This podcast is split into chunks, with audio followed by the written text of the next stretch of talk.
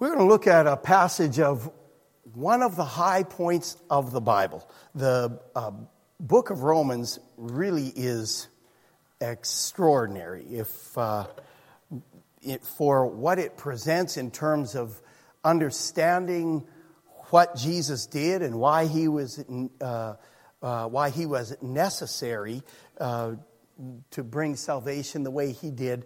Romans is incredible. In the first 11 chapters, Paul lays out what uh, the, the theological, doctrinal reality of Jesus Christ. And that sounds like, oh, theological, doctrinal reality. You know, that doesn't sound very practical. But then he gets to chapter 12 and it takes a turn and he says, therefore, in view of the mercies of God, everything that had come before that, where he laid out how both Jew and Gentile needed Jesus. They needed the Savior. He lays out how sin is not just something that we all do, but it's something that's in us. It's part of our fallen nature and how we need to be delivered. And he, he lays this out. Then in chapter 12, he says, In view of everything I've just presented, you present your bodies as a living, holy sacrifice acceptable to God. That's your reasonable service of worship. That's what worship is, is that you recognize Him as Lord and Savior and you give Him yourself, not just your songs. And I'm, hey, I, I love what just happened singing, worshiping. I have for many years, but He wants something more than just a song, right? Because we could stand in church and have great voices and um, better voices and better musicians and everything like this and a fancy light show and everything like that. And, you know, I, I'd love it if we had that. But that doesn't equal worship. Worship is the giving of ourselves to Him as living holy sacrifices. And then from chapter 12 on to the end of the book, uh, partic- well, the last chapter is sort of Paul's goodbyes to uh, people and acknowledging their faith and that kind of thing. But the, the, chapters 12 through 15, Paul lays out, in light of all of that, here's how you have to live. Here's how you should live. He gets very, very practical and he deals with person to person relationships. Up to that point, he's dealing a lot with how we stand before God how God views us, how we need to view God. And it's this vertical relationship. But then he starts dealing with now, in view of all of that, here's how you need to live. Here's how you need to relate. Here's how you need to be. You go through chapters uh, 12 uh, through 14, and he talks about how we need to be in society, how we need to relate to authorities and uh, government, how we need to relate to uh, our neighbors and other people around us. It, uh, you know, really, it, it, it has an application to how we function in our work and relate to um, both employers and employees. And he covers the range of human relationships. And then, above all, he talks about how we relate and how we live in the church, how we interconnect with one another. At the end of um, the book of Galatians, I love this verse. It says,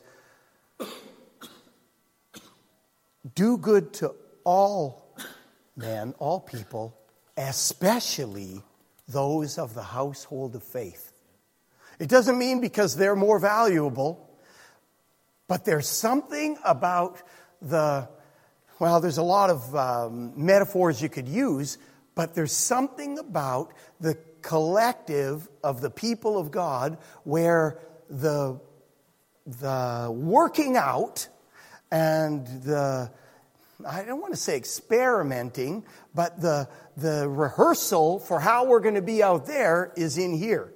We do it in here. It's like the pressure cooker where we're in close relationship with other people and we learn how to connect here. So we do it better out there.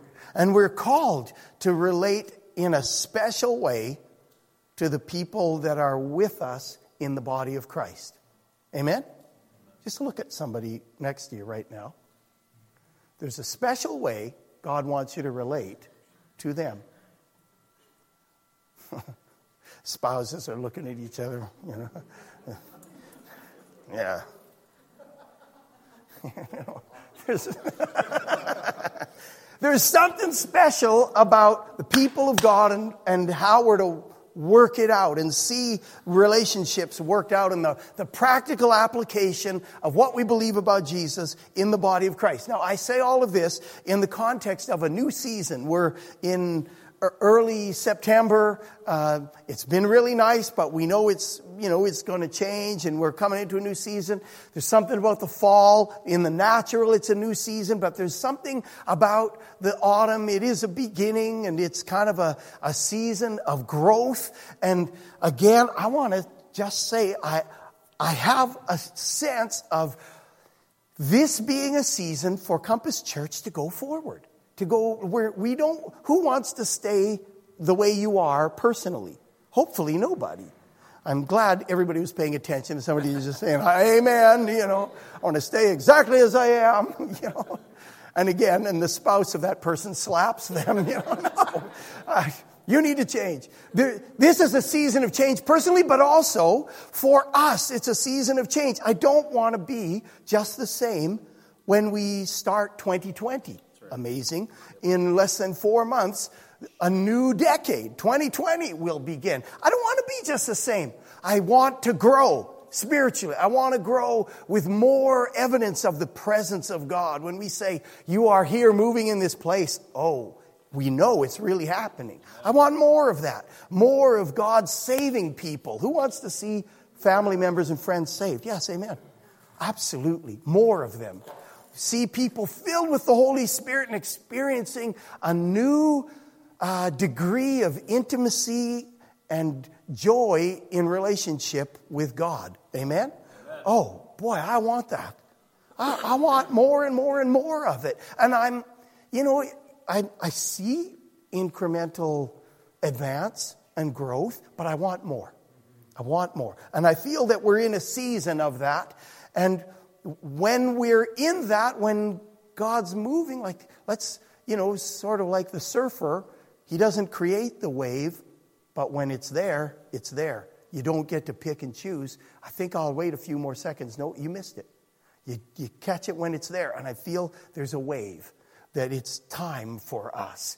Uh, you know, let that be a prophetic word to us that it's time to catch the wave. When it's here, we catch it, we take it, let's go with it. Why? Because we want to go forward in God. So, this is a word now to the church. It's a, it's a season where the church is vital, not just, you know, the theological high points like the first 11 chapters of Romans, but now we move into a time where let's apply what we know about Jesus. Apply what we know about being saved, about relationship with God, about how we relate in the church. It's time. The church is really, really valuable to the Father and really valuable to Jesus, even called his bride. We need to share God's valuation of the church his high view of the church. Amen? We, we, it's necessary for us to love the church and to believe that what Jesus says about the church, that he's going to sanctify her, cleanse her, and present her to himself spotless mm-hmm. and without blemish. Mm-hmm. A beautiful bride prepared for a perfect bridegroom. Amen. That's us. Now, may not look like it's ready. So, this is a word to disciples, chapter 15, Romans 15, verses 1 to 7. It's a word to the, to the church. Um, now, we who are strong ought to bear the weaknesses of those without strength and not just please ourselves. Let each of us please his neighbor for his good, to his edification. For even Christ did not please himself but as it is written, the reproaches of those who reproached you fell upon me. For whatever was written in earlier times was written for our instruction, that through perseverance and the encouragement of the scriptures, we might have hope. Now may the God who gives perseverance and encouragement grant you to be of the same mind with one another, according to Christ Jesus, that with one accord you may with one voice glorify the God and Father of our Lord Jesus Christ. Now I want to read chapter 7. Some Bibles and some commentators put this as the start of a new section. Some include it with this. I want to read that. Um, he says, with one accord you may with one voice glorify the God and Father of our Lord Jesus Christ. Verse 7.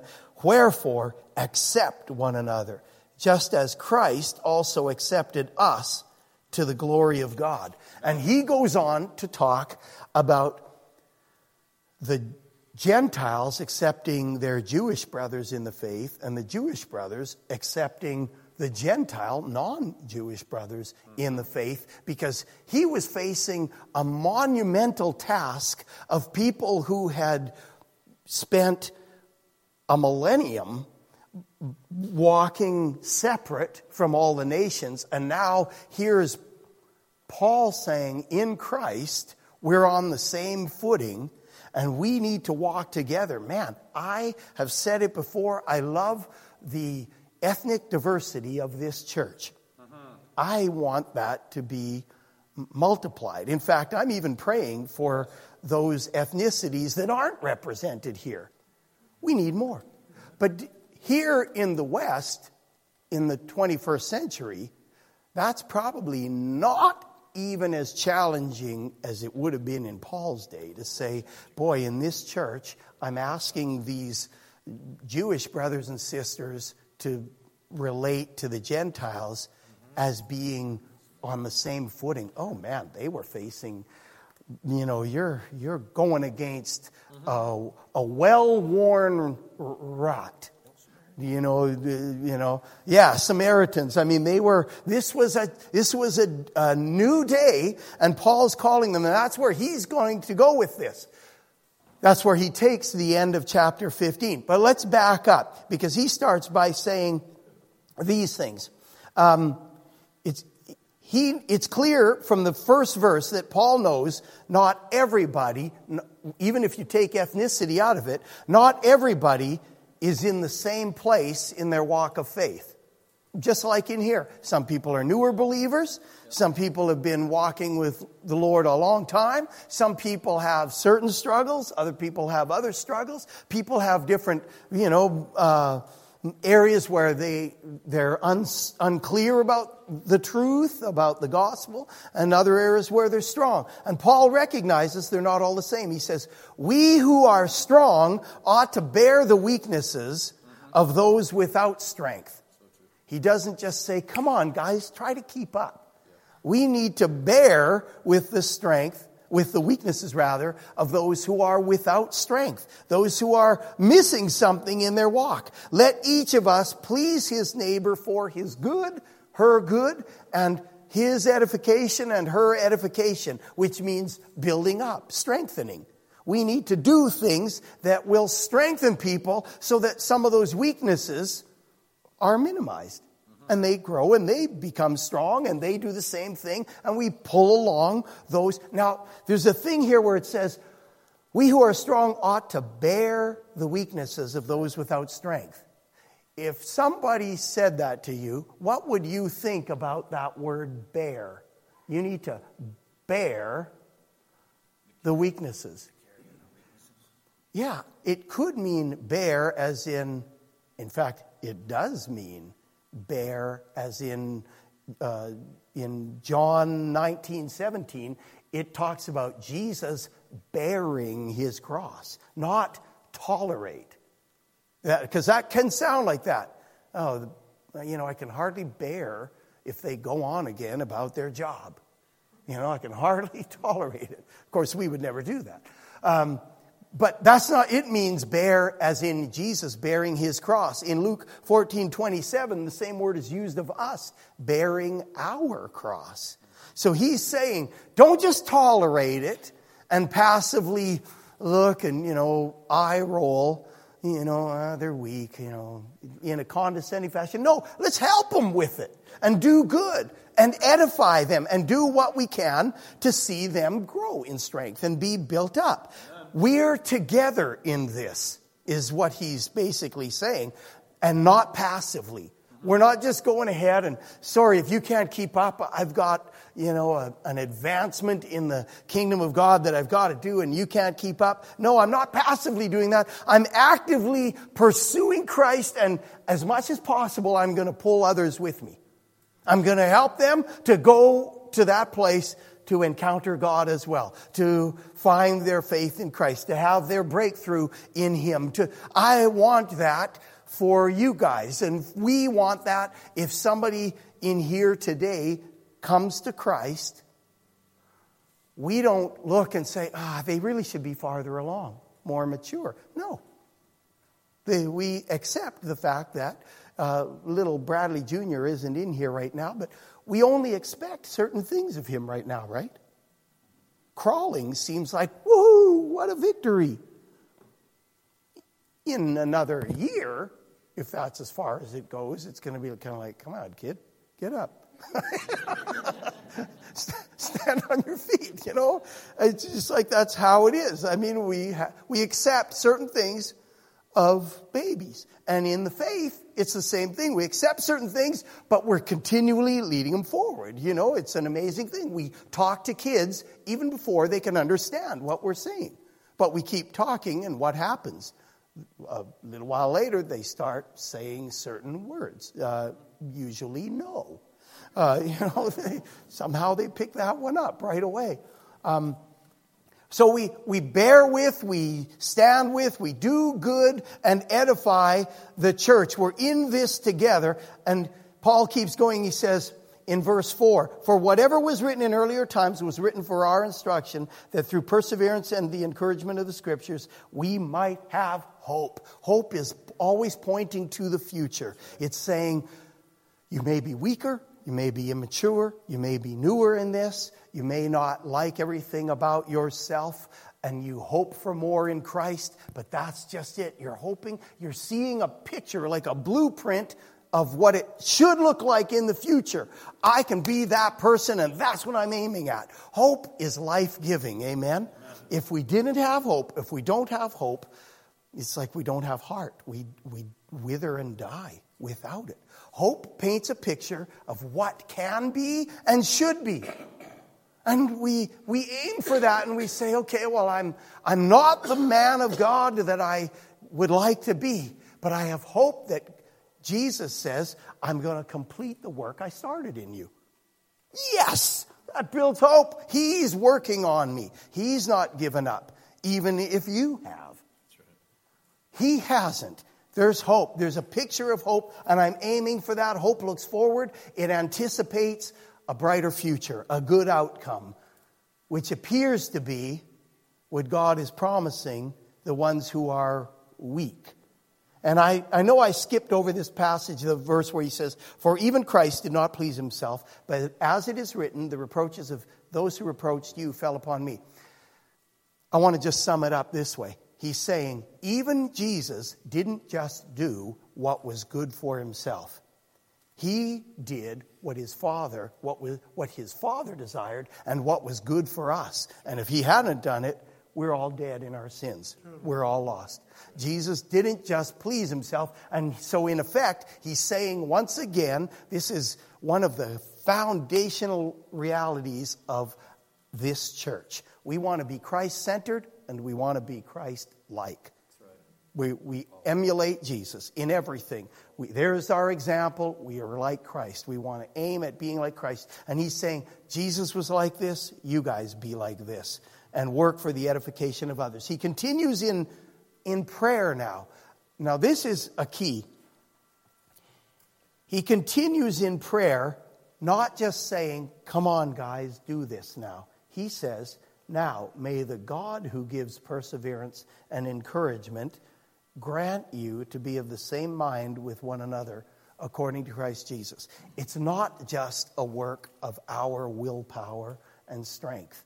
And I say, praise the Lord, because my willpower, depending on my mood, depending on how much or how little sleep, depending on a number of factors, my willpower can go from being, you know, stronger to being basically non existent. And now I realize I might be the only one in this room like that, wink, wink. But he's, he's not just saying, This is up to you. Now do this in your strength. He says, Now may the God who gives perseverance and encouragement grant you to be of the same mind with one another. He's saying, I, I'm asking God to give you strength to be these kind of people, to be a, a unified people together. May God grant you this. Now, of course, it requires effort, just like how many have found that? That in everything in the Bible, there's the God part of it, He initiates, but then we have to respond and go with it, right? We're, we're not just passively. I remember somebody telling me that years ago because they heard of somebody who quit smoking and said, When I got saved, God just took the desire away and it was completely gone. So then another person who was struggling with that particular area said, well, I'm just going to wait for that to happen. And, you know, after five years, they were still waiting for it to happen. It's like, well, hey, I heard of a guy, I knew a guy when I first got saved. He got delivered from him and his wife. They got saved, and they said, as soon as they got saved, they, they were heroin addicts. They were completely delivered. He said it was like I was looking at a different person in the mirror. The guy that was an, a heroin addict was gone. And I didn't have the slightest inclination. Well, I love the sound of that miracle, but it's not everybody's experience, right? Some had to go check in, you know, and get, get help. Most, in fact. And I like the sound of that. So God does it differently with people. We have to respond. We have to yield. It's a divine work, but it requires us participating. Amen. Not just passively waiting and uh, saying if you know if if God wants me to stop watching porn, He'll turn it off. you know, no, He won't. Uh, you need to turn that thing off. Amen? Amen. Is it uncomfortable in here? Is anybody uncomfortable about any of that stuff? It's the same with all sin. Those are just some obvious things that come to the fore that show how we need God's grace, power from God, but we also have to respond and cooperate with that functioning. Amen? Amen. Okay, I'll move on from that. He says, or should I keep going? Do you want me to name some other sins? Okay, uh, I've got a list here. Um, and I can read this list with great comfort because none of these sins are mine. Uh, so, yeah. Yeah. Yeah, there's. Be of the same mind with one another, he says. Be one. The NIV says that he may grant a spirit of unity among yourselves. The English Standard Version says that he may grant you to live in such harmony with one another. He's addressing the church God's people together and not just together loosely as acquaintances, but in unity, harmony, like mindedness. He says, you know, be of the same mind. That, that's an obvious difference from the that's an obvious difference to walk that way from what we experience in the world, right? Mm-hmm. There, there's unity is so valuable yes. that it is something that in every church, even if the church had two members, the enemy will attack unity. Right. He'll go after it. He wants to divide people. He wants to bring division. He hates it because God loves it. God loves unity, He loves harmony. The devil is going to be after it constantly. He says, Be of the same mind with one another according to Christ Jesus, as is fitting in Christ. Because Christ is one, He's not divided. Christ with his Father and the Spirit is one. The, all of John chapter 17 is about that, about oneness. Christ is for it, so the enemy is against it. Being of the same mind is what you'd expect in Christ. It's appropriate and natural. He's a God of unity, a God of oneness. And the church is the community where the clearest, the clearest expression of oneness should be found.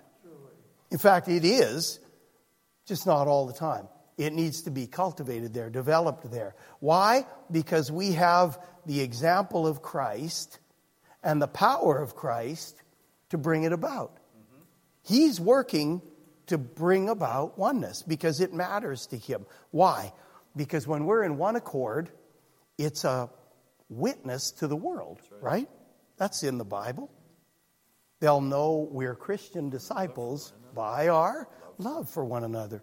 There's something about oneness. He knows that that's going to be a witness in the world. So division is helps to sort of derail our witness in the world. But it's not just that. For the benefit of fellowship, for people like we were singing this morning about God's a waymaker, miracle worker, these guys. There's healing in the body of Christ where people are walking one, where okay, I somebody comes in and you know maybe they're insecurity that you know I, I nobody's going to accept me, and I've had these challenges and I've got these insecurities, and in the body they get accepted, and what happens? People can flourish, right? People can flourish. Oh, I got rejected before. I found a place of belonging, a place, of family. Like you know, this is not just a slogan to me. Experience family. The the church has got to be that. Like it, there's healing and life in it. I mean, you know, so much of the stuff that the social ills of our generation are caused because the family has been the target of the devil too. He destroys it because people without that rootedness in family, what happens? It, it destroys them. Thank God, God's bigger and He heals and He restores. He says He sets the fatherless in families.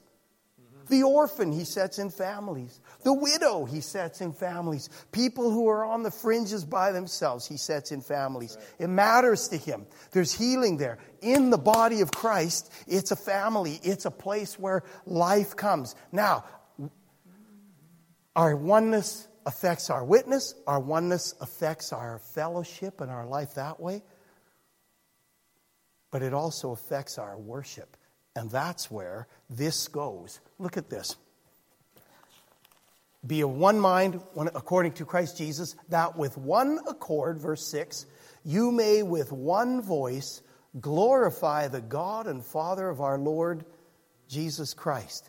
Again and again, listen to these passages. Acts 1:14. They were with one mind continually devoting themselves to prayer. And then what happened? Good things happen. Uh, they were all together in one place on the day of Pentecost. The Holy Spirit's poured out. 246. They're daily continuing with one mind in the temple, praising God, having fellowship. 424. They lifted their voices with one accord. O Lord, it is you who made heaven. The place was shaken. The Spirit was poured out. Verse 43. The congregation of those who believed were of one heart and soul, and many signs and wonders were being done at the hands of the apostles, and many, many more are coming to Christ. There is something about oneness and our worship where it appears that God loves to show up there and do the extraordinary. In how many know this verse from Second uh, Chronicles seven fourteen? Uh, if those, if my people who are called by my name will humble themselves and pray and turn from and um, turn from their wicked ways, uh, I just botched it, sorry. I'll, I'll, hear from heaven, um, I'll forgive their sin, and I'll heal their land. If you back up a little bit before that, that came out of a time of worship where it says they were singing in unison, the band that Solomon had assembled, and they were all singing together with one accord when the presence of God landed on the newly um, uh, built temple, and they were all they it says smoke filled the temple, and the, the ministers, the priests, couldn't, couldn't keep standing. They just like, I look forward to it. Uh, where the presence of God comes to the point that they're like, oh my goodness. Like, you know, there's such a holy, uh, and it's happened before. It's happened in our generation. It happened in the Arctic Circle in uh, Nunavut. There was a church where they had an experience like this, and everybody heard a sound like a jet. And they said, they checked the soundboard, they unplugged it, and the sound was still there, and it was a small group of people. Um, uh, and they, they realized it was something supernatural, and God came and a revival started in this place. In, a, in, a, in an area, that area of Nunavut, where suicide, youth suicide, was through the roof because kids felt like no prospects you know, not, no prospects. They're there. There's nothing to live for. And they, they had a revival where the uh, suicide rate uh, fell. People are getting saved left, right, and center because the presence of God comes, but something happened in one accord, and that glory came down. The glory of God, and it's interesting that that language gets used in Second Chronicles, and it gets used here. With one accord, you may with one voice glorify the God and Father of our Lord Jesus Christ. Even in that, the God and Father of, of our Lord,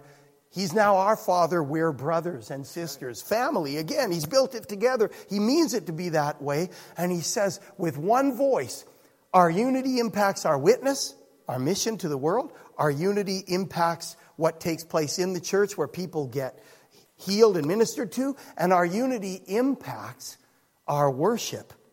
And it, it's a unity where, honestly, be of the same mind. Does that mean that we will agree on everything exactly? This is a trick question. Be careful how you answer. No, we won't. I mean, who, are, who is the person or the people that are closest to you in your life? Probably a family member or a spouse or, you know, a best friend. Do you agree with them on absolutely everything? Yeah, yeah sure you do. I know Rose thinks we agree on everything, but that's just because sometimes I acquiesce to what she says.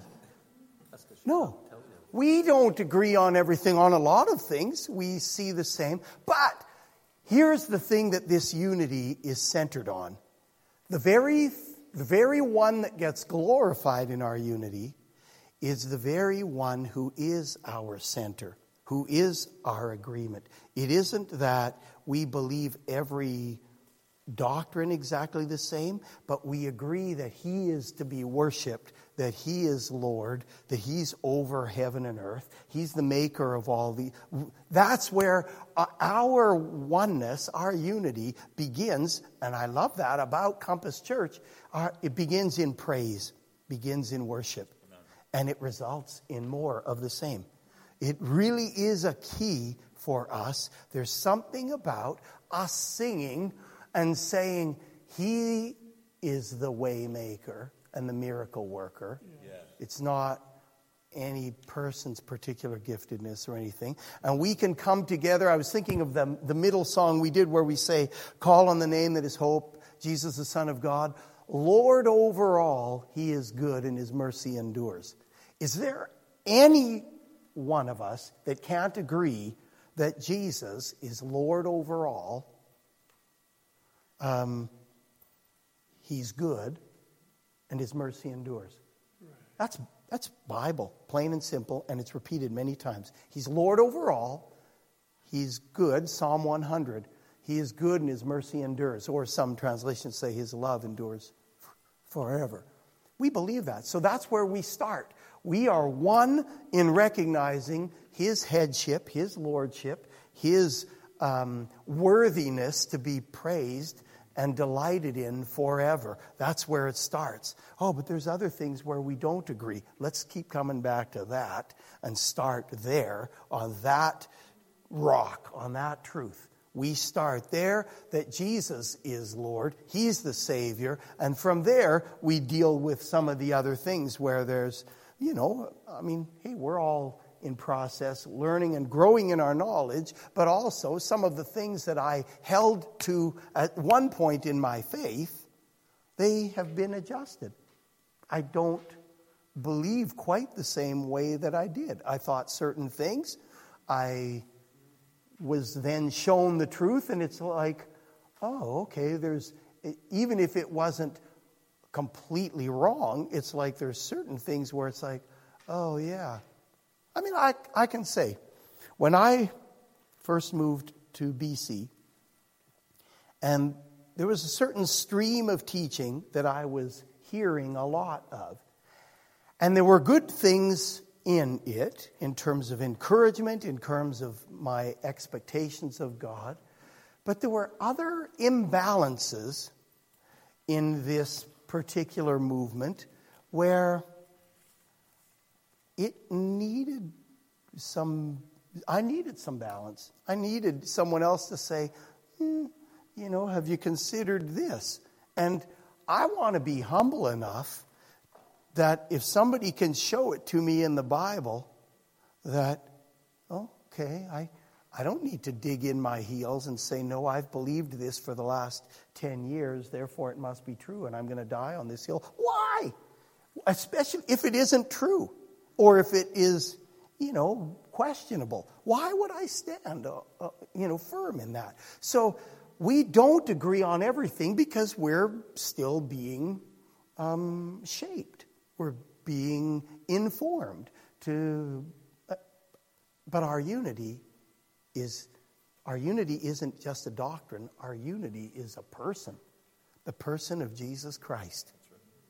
And so, as we go into this season, this season of advancement in terms of drawing closer to God, presenting Christ to the world around us, being more Christ like, as we do that, can we, in this community of faith, make a fresh um, commitment to the Lordship of Jesus in respect to the body of Christ and unity in the body?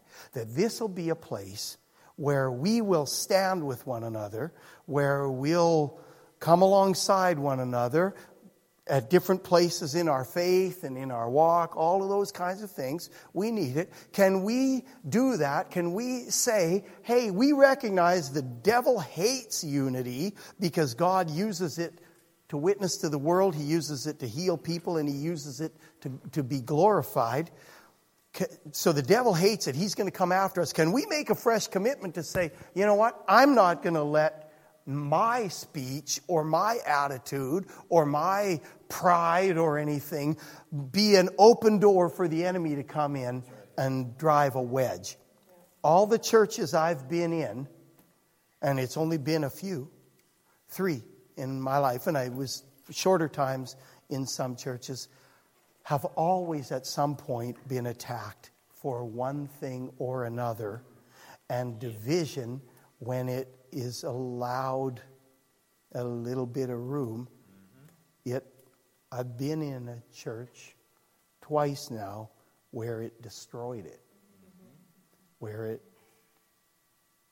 you know, it, well, that, maybe that's not quite correct to say, destroyed it. Destroyed much of what was there. Yes.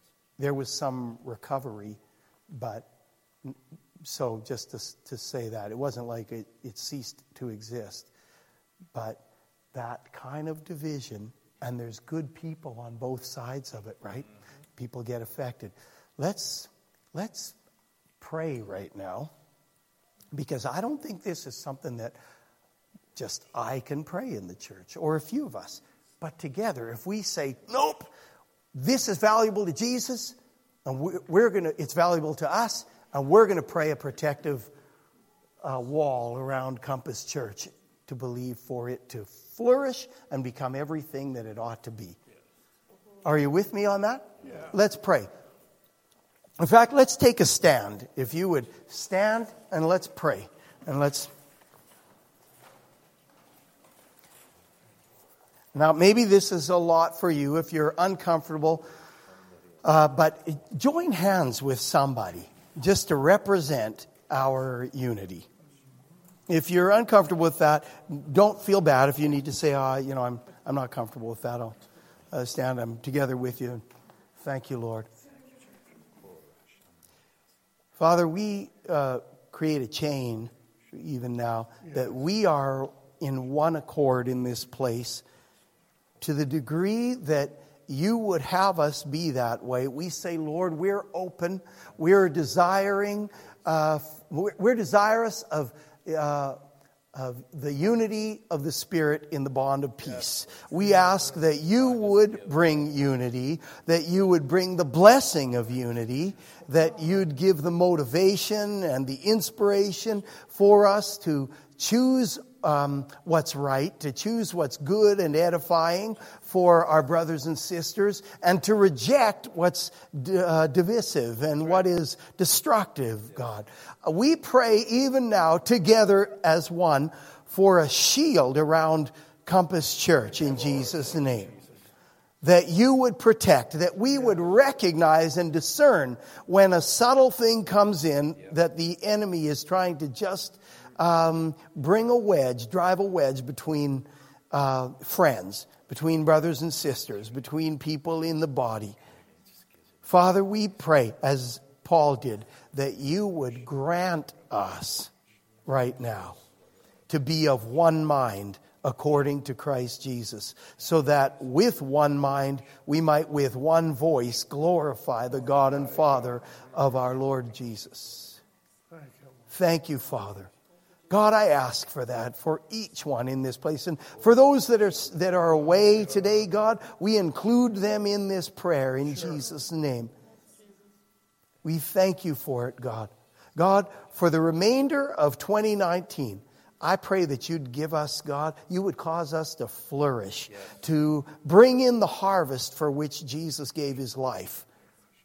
Thank you, God. Thank you. Thank you, God. Be magnified, be glorified in us. In this time, in this season, in Jesus' name. Thank you, Lord. Amen. Amen.